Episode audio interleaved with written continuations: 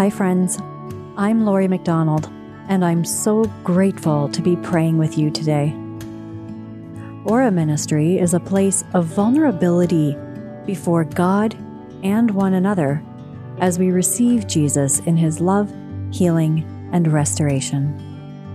One of the ways we do this is through prayer, and in Latin, ora means pray.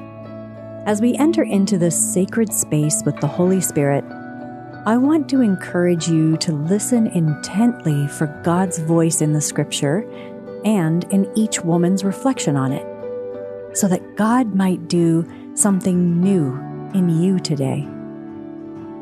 Thanks so much for joining us as we ora together. And now, wherever you're at in your faith journey or in your day right now, let us pray. Exodus 32, 7 to 11, and 13 to 14. The Lord said to Moses, Go down at once. Your people, whom you brought up out of the land of Egypt, have acted perversely. They have been quick to turn aside from the way that I commanded them. They have cast for themselves an image of a calf, and have worshipped it and sacrificed to it, and said, These are your gods, O Israel, who brought you up out of the land of Egypt. The Lord said to Moses, I have seen this people, how stiff necked they are. Now let me alone, so that my wrath may burn hot against them, and I may consume them. And of you I will make a great nation. But Moses implored the Lord his God and said, O Lord, why does your wrath burn hot against your people? whom you brought out of the land of Egypt with great power and with a mighty hand. Remember Abraham, Isaac, and Israel, your servants, how you swore to them by your own self, saying to them, I will multiply your descendants like the stars of heaven, and all this land that I have promised I will give to your descendants, and they shall inherit it forever. And the Lord changed his mind about the disaster that he planned to bring on his people. Pause, pray, and reflect.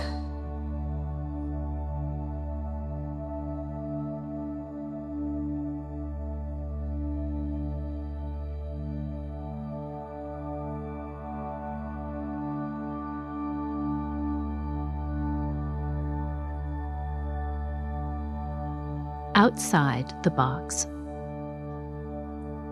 Idolization has a broad scope. We can idolize anything from pop culture to our own religious artifacts. Moses' conversation with God seems to reveal that this practice we have of allowing people and things to occupy the throne of our hearts, where God is meant to sit, is not pleasing to Him. And if it doesn't please Him, it won't fulfill us either. I've recently become aware of an idol in my own heart, a person and a great spiritual teacher to me, and, as it turns out, also a sinner. We're all sinners, by the way, so I'm not sure why this surprises me. But Perhaps I was caught off guard because of this sneaky sin of idolatry. Even tremendous people, holy people, whom I revere and look up to, are members of the fallen race. They are not gods. God cannot be contained. He lives outside the box. Attuning my heart by continually placing my hope and trust in God Himself is my only recourse against idolatry. After a solid confession, that is.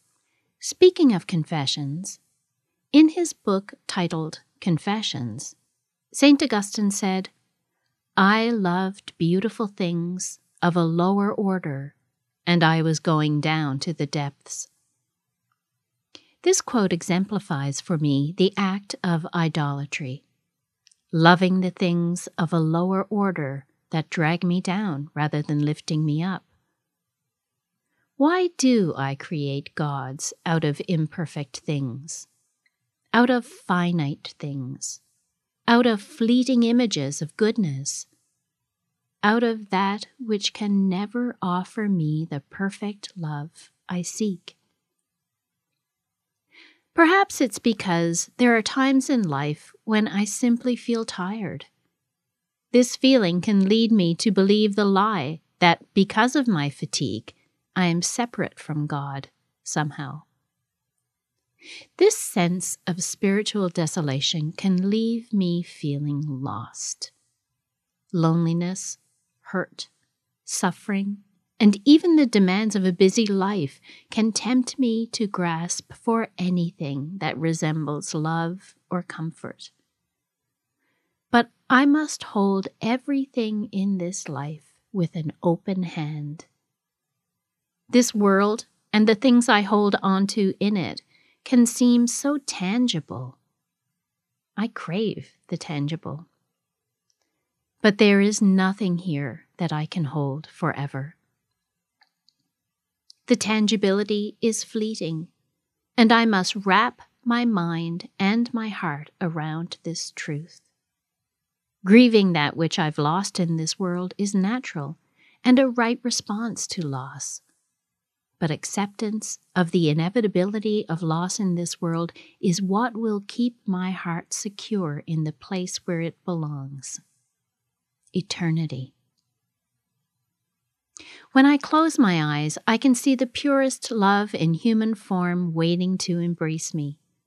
Jesus waits there, at the center of everything and outside of everything. He is the eternal promise and deserves to be the focus of my worship and sacrifice. The things of this world can leave me feeling lost, but I am found in Him. I give you the box, Lord.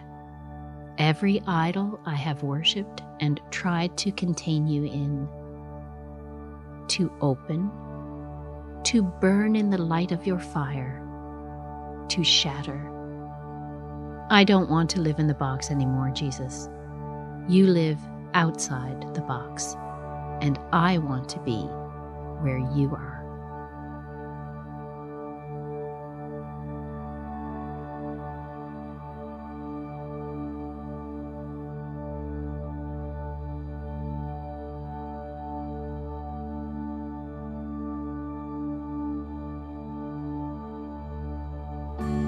Thanks again for spending this time in prayer with us today.